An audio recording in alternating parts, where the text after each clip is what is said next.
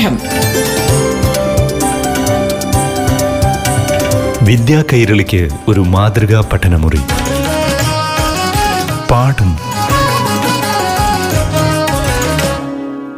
നമസ്കാരം. പാഠം radio class മുറിയിലേക്ക് കൂട്ടുകാർക്ക് ഏവർക്കും സ്വാഗതം. ഇപ്പോൾ അഞ്ചാം തലത്തിലെ സോഷ്യൽ സയൻസ് ക്ലാസ് കേൾക്കാം. ക്ലാസ് അവതരിപ്പിക്കുന്നത് അധ്യാപികയായ ഷീജ ബീഗം. നമസ്കാരം. അഞ്ചാം സ്റ്റാൻഡേർഡിലെ എല്ലാ പ്രിയപ്പെട്ട കൂട്ടുകാർക്കും ഇന്നത്തെ പാഠം റേഡിയോ ക്ലാസ്സിലേക്ക് സ്വാഗതം. സാമൂഹ്യശാസ്ത്ര വിഷയത്തിന്റെ വിവിധ വിഭാഗങ്ങളിൽ ഒരു ഭാഗമായ ഹിസ്റ്ററി അഥവാ ചരിത്രവുമായി ബന്ധപ്പെട്ട രണ്ട് അധ്യായങ്ങളും സാമ്പത്തിക ശാസ്ത്രം അഥവാ എക്കണോമിക്സുമായി ബന്ധപ്പെട്ട അധ്യായവും കഴിഞ്ഞ ക്ലാസ്സുകളിലൂടെ മനസ്സിലാക്കി കഴിഞ്ഞു. ഇന്ന് നമുക്ക് സാമൂഹ്യശാസ്ത്രത്തിൽ ഉൾപ്പെടുന്ന മറ്റൊരു വിഭാഗമായ ഭൂമിശാസ്ത്രം അഥവാ ജോഗ്രഫിയുമായി ബന്ധപ്പെട്ട ഒരു പുതിയ അധ്യായമാണ് പരിചയപ്പെടാനുള്ളത്. പ്രപഞ്ചം എന്ന മഹാത്ഭുതം എന്ന അഞ്ചാമത്തെ യൂണിറ്റ് ഈ യൂണിറ്റിലൂടെ പ്രപഞ്ചത്തെക്കുറിച്ച് വിസ്മയാവഹമായ ആകാശ കാഴ്ചകളെക്കുറിച്ചുമുള്ള കൂടുതൽ കാര്യങ്ങൾ അറിയാം. നിങ്ങൾ എല്ലാവരും ആകാശം നിരീക്ഷിച്ചിട്ടുണ്ടായിരിക്കും അല്ലേ? കാർമേഘമൊന്നുമില്ലാത്ത നല്ല നിലാവുള്ള രാത്രിയിൽ ആകാശം നോക്കിയിരിക്കാൻ എന്ത് രസമാണ് അല്ലേ? നിങ്ങളെ ഏറ്റവും കൂടുതൽ ആകർഷിച്ചിട്ടുള്ളത് എന്താണ്?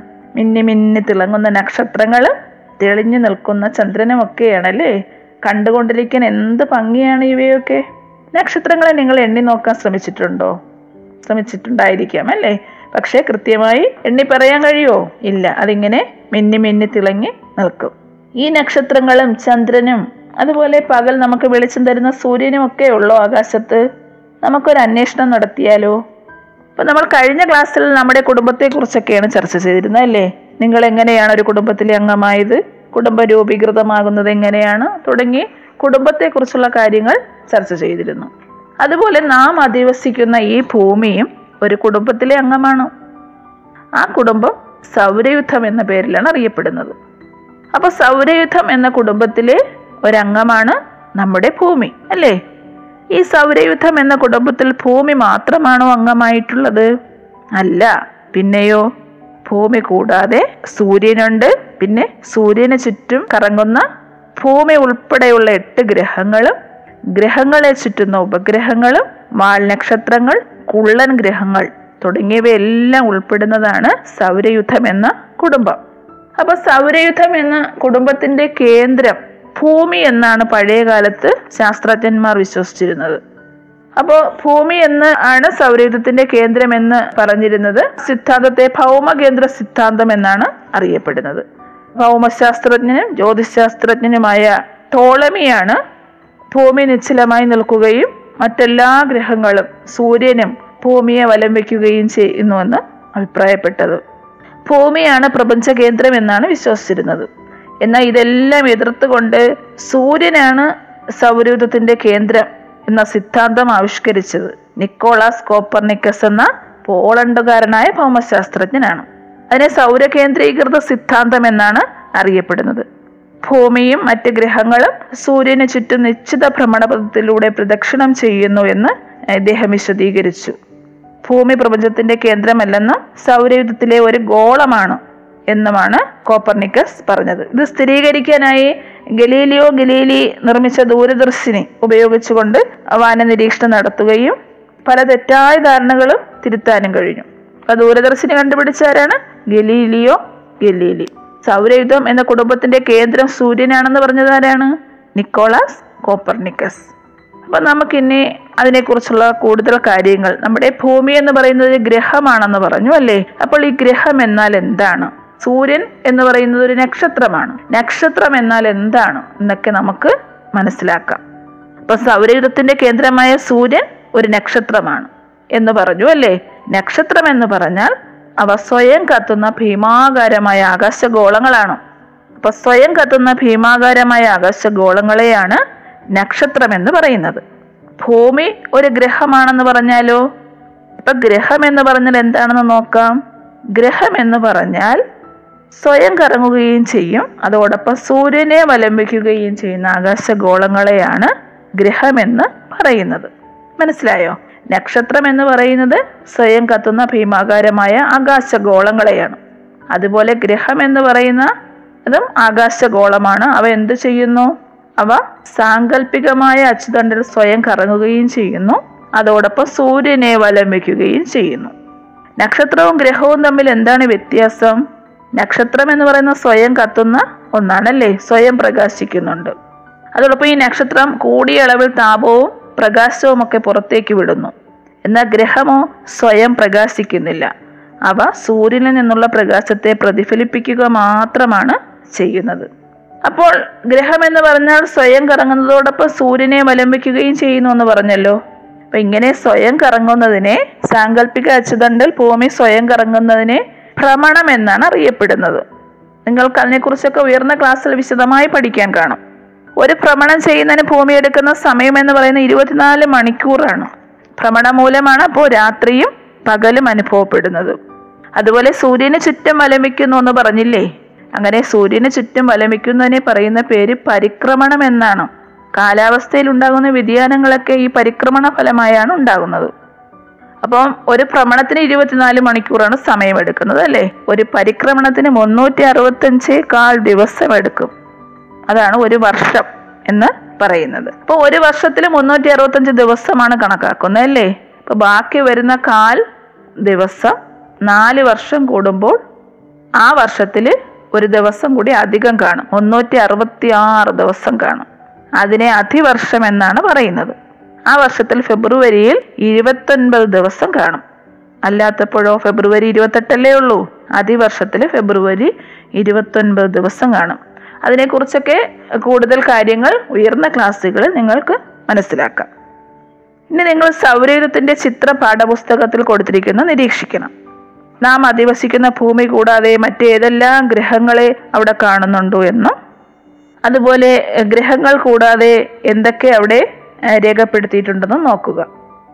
അപ്പൊ ഇനി നമുക്ക് ഭൂമി ഉൾപ്പെടെയുള്ള എട്ട് ഗ്രഹങ്ങൾ സൂര്യനിൽ നിന്നുള്ള അകലത്തിന്റെ അടിസ്ഥാനത്തിൽ ഒന്ന് മനസ്സിലാക്കിയാലോ? സൂര്യനിൽ നിന്നുള്ള അകലത്തിന്റെ അടിസ്ഥാനത്തിൽ നമുക്ക് ഗ്രഹങ്ങളെ പരിചയപ്പെടാം. ആകെ എത്ര ഗ്രഹങ്ങളാണുള്ളത്?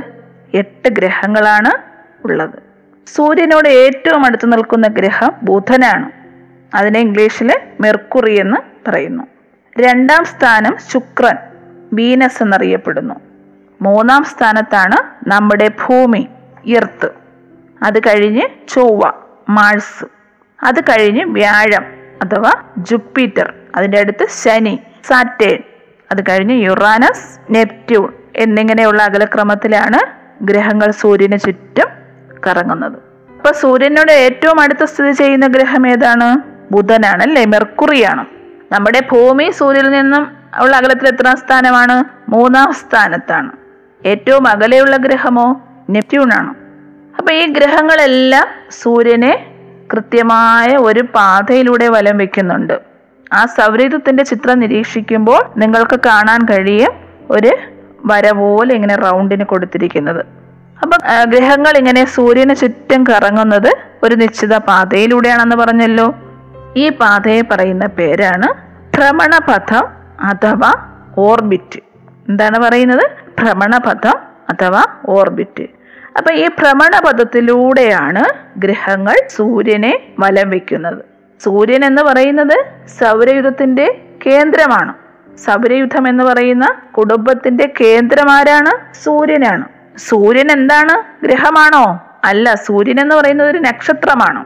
സൂര്യന് ചുറ്റും കറങ്ങുന്നത് എത്ര ഗ്രഹങ്ങളാ? എട്ട് ഗ്രഹങ്ങളാണുള്ളത്. അത് സൂര്യനിൽ നിന്നുള്ള അകലത്തിന്റെ അടിസ്ഥാനത്തിൽ മനസ്സിലാക്കണം. ബുധൻ ശുക്രൻ ഭൂമി ചൊവ്വ വ്യാഴം ശനി യുറാനസ് നെപ്റ്റ്യൂൺ എന്നിങ്ങനെയാണ് അതിന്റെ ക്രമം. സൂര്യനിൽ നിന്നുള്ള അകലത്തിന്റെ അടിസ്ഥാനത്തിലുള്ള ഗ്രഹങ്ങളുടെ ക്രമം. അപ്പൊ ഈ ഗ്രഹങ്ങൾ സൂര്യന് ചുറ്റും കറങ്ങുന്ന ആ പാതയെ പറയുന്ന പേര് ഭ്രമണപഥം അഥവാ ഓർബിറ്റ് എന്നാണ്. അപ്പൊ ഇത്രയും മനസ്സിലായല്ലോ? അപ്പൊ ഗ്രഹങ്ങളെ കൂടാതെ നിങ്ങൾക്ക് ആ സൗരയുധം നിരീക്ഷിക്കുമ്പോൾ കാണാൻ കഴിയും. സൗരയുധത്തിലുള്ള മറ്റംഗങ്ങളെയും പാഠപുസ്തകത്തിലെ ചിത്രം നിരീക്ഷിക്കുമ്പോൾ മനസ്സിലാവും.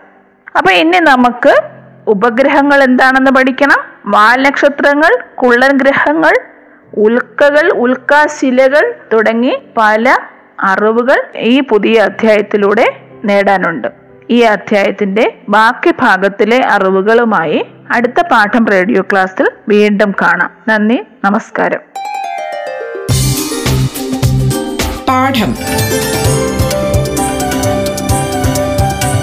വിദ്യാ കൈരളിക്ക് ഒരു മാതൃകാ പഠനമുറി. പാഠം.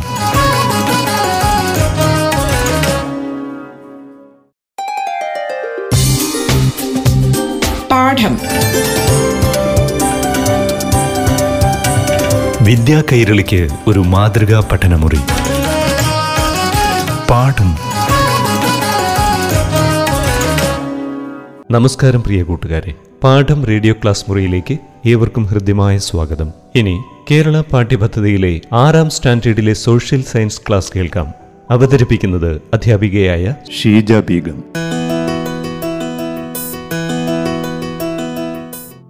നമസ്കാരം. എല്ലാ പ്രിയ കൂട്ടുകാർക്കും ഇന്നത്തെ പാഠം റേഡിയോ ക്ലാസ്സിലേക്ക് സ്വാഗതം. ആറാം സ്റ്റാൻഡേർഡിലെ സാമൂഹ്യശാസ്ത്ര വിഷയത്തിൽ കേരളം മണ്ണും മഴയും മനുഷ്യനും എന്ന മൂന്നാമത്തെ യൂണിറ്റിൽ ഉൾപ്പെടുന്ന കേരളത്തിലെ ഭൂപ്രകൃതി സവിശേഷതകളെ കുറിച്ചാണ് ഇന്ന് മനസ്സിലാക്കാൻ പോകുന്നത്. നമ്മുടെ സംസ്ഥാനമായ കേരളത്തിലെ കാർഷിക മേഖലയെക്കുറിച്ചുള്ള ഒരുപാട് അറിവുകൾ നമ്മൾ കഴിഞ്ഞ ക്ലാസ്സിലൂടെ നേടിയിരുന്നു അല്ലേ? കാർഷിക പ്രവർത്തനങ്ങൾക്ക് അനുകൂലമായ പ്രദേശമാണ് നമ്മുടെ കേരളം. അതുപോലെ കൃഷി നമ്മുടെ സംസ്കാരത്തിൽ എത്രമാത്രം സ്വാധീനം ചെലുത്തിയിരുന്നു എന്ന് മനസ്സിലാക്കിയില്ലേ? അപ്പോൾ കൃഷിയോടുള്ള ആഭിമുഖ്യം കുറയുന്നതിനുള്ള കാരണങ്ങളും നമ്മുടെ കാർഷിക സംസ്കാരം വീണ്ടും തിരികെ കൊണ്ടുവരുന്നതിനായി നമുക്ക് എന്തൊക്കെ ചെയ്യാൻ കഴിയുമെന്നും മനസ്സിലാക്കി. അതുപോലെ കൃഷിയെ പ്രോത്സാഹിപ്പിക്കുന്നതിനുള്ള നിരവധി സർക്കാർ പദ്ധതികളും കൃഷി ചെയ്യുവാൻ സ്ഥലപരിമിതി ഉള്ളവർക്കുള്ള വിവിധ തരത്തിലുള്ള ഹൈടെക് കൃഷി രീതികൾ നൂതന കൃഷി രീതികളും കഴിഞ്ഞ ക്ലാസ്സിലൂടെ മനസ്സിലാക്കിയിരുന്നു. നമുക്ക് കേരളത്തിന്റെ കാർഷിക വൈവിധ്യത്തിന് കാരണമായ ഭൂപ്രകൃതി സവിശേഷതകളെ കുറിച്ച് അറിയാം. കേരളത്തിലെ ഭൂപ്രകൃതി വൈവിധ്യവും സുഗന്ധവിളകളും കാലാവസ്ഥയും ഒക്കെ വിദേശ സഞ്ചാരികളുടെ പ്രിയപ്പെട്ട ഇടമാക്കി മാറ്റിയിരുന്നു നമ്മുടെ കൊച്ചു കേരളത്തിനെ. അതുപോലെ സുഗന്ധവിളകളുടെ നാടായ കേരളത്തിലേക്ക് ധാരാളം വിദേശ സഞ്ചാരികൾ വന്നതിനെ കുറിച്ചൊക്കെ കഴിഞ്ഞ അധ്യായങ്ങളിലൊക്കെ മനസ്സിലാക്കിയതാണ്. വൈവിധ്യമാർന്ന വിളകൾ കൃഷി ചെയ്യാൻ അനുയോജ്യമായ നമ്മുടെ വ്യത്യസ്ത തരം ഭൂപ്രകൃതിയെക്കുറിച്ച് ഇന്ന് കൂടുതൽ കാര്യങ്ങൾ അറിയാം. സമുദ്രനിരപ്പിൽ നിന്നുള്ള ഉയരത്തിന്റെ അടിസ്ഥാനത്തിലാണ് കേരളത്തിന്റെ ഭൂപ്രകൃതി തരംതിരിച്ചിരിക്കുന്നത്. നിങ്ങൾ അഞ്ചാം ക്ലാസ്സിൽ ഇതിനെക്കുറിച്ച് കുറച്ച് കാര്യങ്ങൾ മനസ്സിലാക്കിയിട്ടുണ്ടല്ലേ? ഭൂപ്രകൃതികൾ ഏതൊക്കെയാണെന്നും അറിഞ്ഞിരുന്നു. ഏതൊക്കെയാണ്? മലനാട് ഇടനാട് തീരപ്രദേശം. ഇങ്ങനെ മൂന്നായാണ് ഭൂപ്രകൃതി തരംതിരിച്ചിരിക്കുന്നത്. എന്തിന്റെ അടിസ്ഥാനത്തിലാണ്? സമുദ്രനിരപ്പിൽ നിന്നുള്ള ഉയരത്തിന്റെ അടിസ്ഥാനത്തിൽ. ഇന്ത്യയുടെ തെക്കേ അറ്റത്തായി കിഴക്ക് പശ്ചിമഘട്ടത്തിനും പടിഞ്ഞാറ് അറബിക്കടലിനും ഇടയിൽ സ്ഥിതി ചെയ്യുന്ന ഭൂപ്രദേശമാണ് നമ്മുടെ കേരളം. ഇനി ഓരോ ഭൂപ്രകൃതിയുടെയും ഉയരം നമുക്ക് മനസ്സിലാക്കാം. സമുദ്രനിരപ്പിൽ നിന്നുള്ള ഉയരത്തിന്റെ അടിസ്ഥാനത്തിലാണല്ലോ ഭൂപ്രകൃതി തരംതിരിക്കുന്നത്. ഇപ്പൊ സമുദ്രനിരപ്പിൽ നിന്നും എഴുപത്തിയഞ്ച് മീറ്ററിലധികം ഉയരമുള്ള പ്രദേശങ്ങൾ മലനാട്ടിലാണ് ഉൾപ്പെടുന്നത്. അതുപോലെ ഏഴ് പോയിന്റ് അഞ്ച് മീറ്ററിനും എഴുപത്തഞ്ച് മീറ്ററിനും ഇടയിലുള്ള പ്രദേശങ്ങൾ ഇടനാട്ടിലും സമുദ്രനിരപ്പിനോട് ചേർന്ന് ഏഴ് പോയിന്റ് അഞ്ച് മീറ്റർ വരെയുള്ള പ്രദേശങ്ങളെ തീരപ്രദേശവുമായി കേരളത്തിന്റെ ഭൂപ്രകൃതി തരംതിരിച്ചിരിക്കുന്നു. ഇനി നമുക്ക് ഈ ഓരോ ഭൂപ്രകൃതിയിലും ഉൾപ്പെടുന്ന വിളകളും മണ്ണിനങ്ങളും കാലാവസ്ഥയും അതുപോലെ സസ്യജന്തുജാലങ്ങളെ കുറിച്ചുമൊക്കെ കൂടുതൽ കാര്യങ്ങൾ അറിയാം. കേരളത്തിന്റെ ആകെ വിസ്തൃതിയിൽ മലനാട് ഏതാണ്ട് നാൽപ്പത്തെട്ട് ശതമാനം ഉൾപ്പെടുന്നുണ്ട്. അതുപോലെ നാൽപ്പത്തിരണ്ട് ശതമാനം ഇടനാടും പത്ത് ശതമാനം തീരപ്രദേശവുമാണ് ഉള്ളത് ഓരോ ഭൂപ്രകൃതിയിലും അവിടുത്തെ മണ്ണിനും കാലാവസ്ഥയ്ക്കും ഒക്കെ അനുസരിച്ചുള്ള വിളകളാണ് കൃഷി ചെയ്യുന്നത്. അതിനെക്കുറിച്ചുള്ള കൂടുതൽ കാര്യങ്ങൾ നമുക്ക് മനസ്സിലാക്കാം. ആദ്യം നമുക്ക് മലനാട്ടിന്റെ പ്രത്യേകത മനസ്സിലാക്കാം. തെക്ക് കന്യാകുമാരി മുതൽ വടക്ക് ഗുജറാത്ത് വരെ വ്യാപിച്ചു കിടക്കുന്ന പശ്ചിമഘട്ട മലനിരകളുടെ ഭാഗമാണ് കേരളത്തിന്റെ മലനാട് പ്രദേശം. ഈ പശ്ചിമഘട്ട പർവതനിരകളെയാണ് സഹ്യാദ്രി എന്നും സഹ്യപർവതം എന്നും ഒക്കെ അറിയപ്പെടുന്നത്. ഈ പശ്ചിമഘട്ടത്തിലെ ഏറ്റവും ഉയരം കൂടിയ കൊടുമുടി ആനമുടിയാണ്. ഈ ആനമുടിയും അതുപോലെ ഇന്ത്യയിലെ ആദ്യ ജൈവ പാർക്കായ അഗസ്ത്യവനവും ഒക്കെ നമ്മുടെ ഈ കേരളത്തിലെ മലനാട്ടിലാണുള്ളത്. അതുപോലെ തന്നെ ലോകത്തിലെ ഏറ്റവും വലിയ മഴക്കാടുകളിൽ ഒന്നായ സൈലന്റ് വാലി അഥവാ നിശബ്ദ താഴ്വര. അത് നമ്മുടെ കേരളത്തിലെ മലനാട്ടിൽ ഉൾപ്പെടുന്നതാണ്. പാലക്കാട് ജില്ലയിലെ മണ്ണാർക്കാട് താലൂക്കിൽ ഉൾപ്പെടുന്ന ഒരു പശ്ചിമഘട്ട വനപ്രദേശമാണ് സൈലന്റ് വാലി. സൈലന്റ് എന്ന് പറഞ്ഞാൽ നിങ്ങൾക്ക് അതിന്റെ അർത്ഥം അറിയല്ലേ നിശബ്ദം. നിശബ്ദമായ താഴ്വര എന്നാണ് സൈലന്റ് വാലിയുടെ അർത്ഥം. ഇനി എന്തുകൊണ്ടായിരിക്കും ഇങ്ങനെ പേര് വന്നത്? വനത്തിന് ഇങ്ങനെ നിശബ്ദ താഴ്വര എന്ന് പേര് വരാനുള്ള കാരണം? നമുക്കതൊന്ന് നോക്കിയാലോ. സാധാരണ വനങ്ങളിലൊക്കെ ഭയങ്കരമായ ശബ്ദത്തിൽ ഇങ്ങനെ അസഹ്യമായ രീതിയിൽ ചിലയ്ക്കുന്ന ചീവീടുകൾ നിറയെ കാണും. ചീവീടുകൾ നിങ്ങൾ കണ്ടിട്ടുണ്ടോ? അതിന്റെ ശബ്ദം ഇങ്ങനെ അസഹ്യമായ രീതിയിലാണ് നമുക്ക് അനുഭവപ്പെടുന്നത്. ചിലയ്ക്കുന്നു എന്ന് പറയും ചീവീടുകൾ. എന്നാൽ ഈ പാലക്കാട് ഉള്ള ഈ വനത്തിൽ ചീവീടുകൾ അപൂർവമാണ്. അതുകൊണ്ട് തന്നെ അവിടെ നിശബ്ദമാണ് ആ വനം. അതുകൊണ്ടാണ് സൈലന്റ് വാലി എന്ന് പേര് വരാനുള്ള കാരണം. സിംഹവാലൻ കുരങ്ങുകൾ ഉൾപ്പെടെയുള്ള ജന്തുക്കളും അതുപോലെ നിരവധി സസ്യങ്ങൾ വ്യത്യസ്ത തരം വൈവിധ്യമാർന്ന സസ്യങ്ങളും ഒക്കെ ഈ വനപ്രദേശത്തിലുണ്ട്. മലനാട്ടിലെ കൂടുതൽ ഭാഗവും വനങ്ങളാണ്. അതുപോലെ കടുവ പുലി വരയാട് തുടങ്ങിയവയും രാജവമ്പാല ഉൾപ്പെടെയുള്ള പലതരം പാമ്പുകളും നിരവധി ഇനം പക്ഷികളും ചിത്രശലഭങ്ങളും മറ്റ് അപൂർവ ജീവികളുമൊക്കെ ഉള്ള ഒരു ഭൂപ്രകൃതിയാണ് മലനാട്. വൻ മരങ്ങളുമുണ്ട് ഇവിടെ ഈട്ടി അകൽ ചന്ദനം തുടങ്ങിയ വൻ വൃക്ഷങ്ങളും പലതരം ഓർക്കിഡുകളുമൊക്കെ ഈ മലനാട്ടിലെ വനങ്ങളിൽ കാണപ്പെടുന്നുണ്ട്. ഉയരം കൂടിയ മലകളും പർവത പ്രദേശങ്ങളും ഉൾക്കൊള്ളുന്ന ഹൈറേഞ്ച് പ്രദേശമായ മലനാട്ടിൽ താപനില വളരെ കുറവാണ്. എപ്പോഴും തണുപ്പ് അനുഭവപ്പെടും. വയനാട് ഇടുക്കി മൂന്നാർ തുടങ്ങിയ പ്രദേശങ്ങളിലൊക്കെ വിനോദസഞ്ചാരത്തിനായി ആൾക്കാർ പോകുന്നില്ലേ? തണുപ്പ് പ്രദേശമായതുകൊണ്ടാണ്. കൂടുതൽ സമയവും അവിടെ മഞ്ഞ് കാണപ്പെടും. അതുപോലെ കേരളത്തിലെ നദികളെല്ലാം ഉത്ഭവിക്കുന്നതും ഈ മലനാട്ടിൽ നിന്നാണ്. ഏലം കുരുമുളക് ഇഞ്ചി മഞ്ഞൾ തുടങ്ങിയ സുഗന്ധ വിളകളും തേയില കാപ്പി തുടങ്ങിയവയുമൊക്കെ വളരാൻ അനുയോജ്യമായ കാലാവസ്ഥയാണ് മലനാട്ടിലുള്ളത്. അപ്പോൾ ഇത്തരം വിളകളുടെ വളർച്ചയ്ക്ക് ആവശ്യമായ ഭൂമിശാസ്ത്ര ഘടകങ്ങൾ ഏതൊക്കെയാണെന്ന് പരിശോധിക്കാം. മുപ്പത് ഡിഗ്രി സെൽഷ്യസിൽ താഴെ മാത്രം അനുഭവപ്പെടുന്ന താപനിലയാണ് ഇവിടെയുള്ളത്. അതുപോലെ ധാരാളമായി ലഭിക്കുന്ന മഴയും നീർവാർച്ചയുള്ള മണ്ണുമാണ് ഇത്തരം വിളകളുടെ കൃഷിക്ക് അനുയോജ്യമാക്കി മാറ്റിയത്. അപ്പോൾ മലനാട്ടിലെ സുഗന്ധവിളങ്ങളുടെ പെരുമയാണ് കേരളത്തിലെ വിദേശികളെ കേരളത്തെ വിദേശികളുടെ പ്രിയപ്പെട്ട ഇടമാക്കി മാറ്റുന്നത്. ഇനി നമുക്ക് ഇടനാടിന്റെ പ്രത്യേകത മനസ്സിലാക്കാം. പേര് സൂചിപ്പിക്കുന്നത് പോലെ തന്നെ മലനാടിന്റെയും തീരപ്രദേശത്തിന്റെയും ഇടയിലുള്ള പ്രദേശമാണ് ഇടനാട്. സമുദ്രനിരപ്പിൽ നിന്നും ഏഴ് പോയിന്റ് അഞ്ച് മീറ്റർ മുതൽ എഴുപത്തഞ്ച് മീറ്റർ വരെ ഉയരമുള്ള ഭൂപ്രദേശങ്ങൾ ഉൾപ്പെടുന്നതാണ് ഇടനാട് എന്ന് പറഞ്ഞു അല്ലേ? ഇവിടെ ചെറിയ കുന്നുകളും താഴ്വരകളും നദീതടങ്ങളും എല്ലാം ചേർന്നതാണ് ഈ പ്രദേശം. ഏറ്റവും അധികം വിളവൈവിധ്യമുള്ള പ്രദേശവും ഇടനാടാണ്. ധാരാളമായി ലഭിക്കുന്ന മഴയും ചെറിയ കുന്നൻ പ്രദേശങ്ങളിലെ ലാട്രൈറ്റ് മണ്ണും നദീതടങ്ങളിലെ എക്കൽ മണ്ണും ഒക്കെയാണ് ഇങ്ങനെ വൈവിധ്യമാർന്ന ധാന്യങ്ങളും പച്ചക്കറികളും കിഴങ്ങ് വർഗങ്ങളും ഒക്കെ ധാരാളം കൃഷി ചെയ്യുന്ന ഇടമാക്കി ഇടനാടിനെ മാറ്റിയത്. മരിച്ചീനി കാച്ചിൽ ചേന തുടങ്ങിയ കിഴങ്ങ് വർഗങ്ങളും പച്ചക്കറികളും ഏത്തവാഴ കൃഷിയുമൊക്കെ ഇടനാട്ടിൽ വ്യാപകമായിരുന്നു. എന്നാൽ ഇടനാട്ടിലെ ഈ ഭൂമിശാസ്ത്ര ഘടകങ്ങൾ റബ്ബർ കൃഷിക്ക് ഏറ്റവും അനുയോജ്യമായിരുന്നു. ഏറ്റവും അധികം ലാഭം ലഭിക്കുന്ന കൃഷി ആയതുകൊണ്ട് തന്നെ ജനങ്ങൾ കൂടുതലും റബ്ബർ കൃഷിയിലേക്ക് തിരിഞ്ഞു ഇടനാട്ടിലെ ജനങ്ങൾ കർഷകർ. കേരളത്തിലെ വാണിജ്യ വിളയാണ് റബ്ബർ അല്ലേ? അപ്പൊ ചെറിയ ഇടനാട്ടിലെ ചെറിയ കൃഷിയിടങ്ങൾ പോലും വലിയ ലാഭം ലഭിക്കുന്ന റബ്ബർ കൃഷിയിലേക്ക് മാറി. ആളുകൾ റബ്ബർ കൃഷി അവിടെ തുടങ്ങുന്നതിന് കാരണമായത് എന്താണെന്ന് നോക്കാം. മറ്റ് കൃഷികൾ ചെയ്യുന്നതിനേക്കാൾ ഏറ്റവും കൂടുതൽ ലാഭം ലഭിക്കുമെന്നുള്ളത് ഒരു പ്രധാന കാരണം. അതുപോലെ ഒരിക്കൽ നട്ട് വിളവെടുപ്പ് തുടങ്ങി ഏറെക്കാലം വിളവ് ലഭിക്കുന്നത് കൊണ്ടും റബ്ബർ കൃഷി വ്യാപകമായി മാറുന്നതിന് കാരണമായി.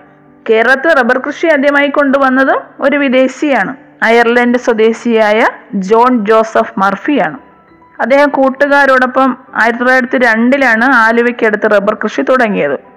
പിന്നീട് കോട്ടയം ജില്ലയിലെ മുണ്ടക്കയത്തിനടുത്തുള്ള ഏന്തയാർ എന്ന സ്ഥലത്ത് രണ്ടായിരം ഏക്കർ വനഭൂമി വാണിജ്യ അടിസ്ഥാനത്തിൽ മർഫി റബ്ബർ കൃഷി ആരംഭിച്ചു. അപ്പോൾ റബ്ബർ കൃഷിയുടെ പിതാവ് എന്നറിയപ്പെടുന്നത് ആരെയാണ്? അയർലൻഡുകാരനായ ജോൺ ജോസഫ് മർഫി. ഇനി നമുക്ക് കേരളത്തിന്റെ ഭൂപ്രകൃതി വിഭാഗമായ തീരപ്രദേശത്തെക്കുറിച്ചുള്ള കുറച്ച് കാര്യങ്ങൾ കൂടി മനസ്സിലാക്കാം. സമുദ്രനിരപ്പിൽ നിന്ന് ഏഴ് പോയിന്റ് അഞ്ച് മീറ്റർ വരെ ഉയരമുള്ള പ്രദേശമാണ് തീരപ്രദേശം അല്ലേ? ഇവിടം പൊതുവേ മണൽ നിറഞ്ഞ ഭൂപ്രദേശമാണ്. നിങ്ങൾ ബീച്ചിലൊക്കെ പോയിട്ടുണ്ടാവുമല്ലോ? അപ്പൊ കണ്ടിട്ടില്ലേ കടൽ തീരത്തെ മണ്ണെങ്ങനെയുള്ളതാണെന്ന്? മണൽ നിറഞ്ഞ പ്രദേശമാണ്. ഇവിടുത്തെ പ്രധാനമായ കൃഷി എന്ന് പറയുന്നത് നെല്ലും തെങ്ങുമാണ്. തെങ്ങ് കൃഷി വ്യാപകമായിരിക്കും അവിടെ. കാരണം അവിടുത്തെ മണ്ണിൽ ഉപ്പ് രസമുള്ള മണ്ണാണ് അവിടെ ഉള്ളത്. താഴ്ന്ന പ്രദേശങ്ങളിൽ എക്കൽ മണ്ണുണ്ട്. ഈ എക്കൽ മണ്ണിന്റെ നിക്ഷേപം നെൽകൃഷിക്ക് അനുകൂലമാണ്. പക്ഷേ ഇന്ന് തീരപ്രദേശങ്ങളിലൊക്കെ ജനവാസ കേന്ദ്രങ്ങളായി മാറി. അത് കൃഷിഭൂമിയുടെ അളവിൽ കാര്യമായ കുറവുണ്ടാക്കി. അതിന് ഉദാഹരണമാണ് കൊച്ചി ആലപ്പുഴ എന്നീ പ്രദേശങ്ങളൊക്കെ.